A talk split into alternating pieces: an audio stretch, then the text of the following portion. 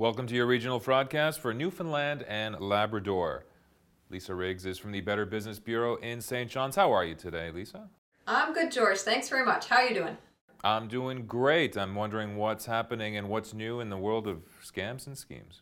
Uh, not necessarily new, but we are uh, hearing more about work at home schemes right now. I guess uh, the economic condition across the globe has got everybody a little bit concerned. They're looking for ways to maybe make a little bit more money, and they're looking to do that by working from home. Uh, what concerns us is that uh, people often reply to these ads that are online classifieds or maybe in a newspaper where they're promised great income with little or no skill and very little effort required.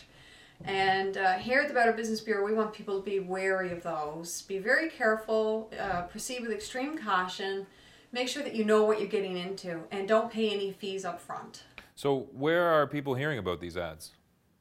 Typically, online classifieds or maybe classified in a newspaper. Are there any legitimate work at home jobs, or are they all scams, and should we basically run the other way? In today's world of technology, there are legitimate work from home jobs, yes.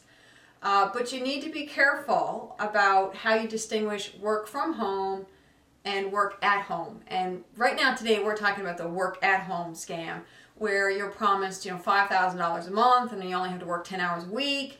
And they tell you very little about the offer, the responsibilities, the qualifications that there are no special skills required, but you have to pay a fee up front in order to learn more about the job or the company involved in offering the employment. Those are the ones that we're talking about today.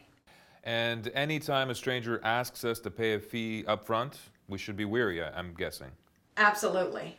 Okay, now I'm sure people out there have many questions, so can they contact uh, the Better Business Bureau directly? As always, just give us a call and we'll help you sort through it. Well, thank you, Lisa, for bringing this to our attention. We'll talk to you next week. Oh, you're welcome. My pleasure.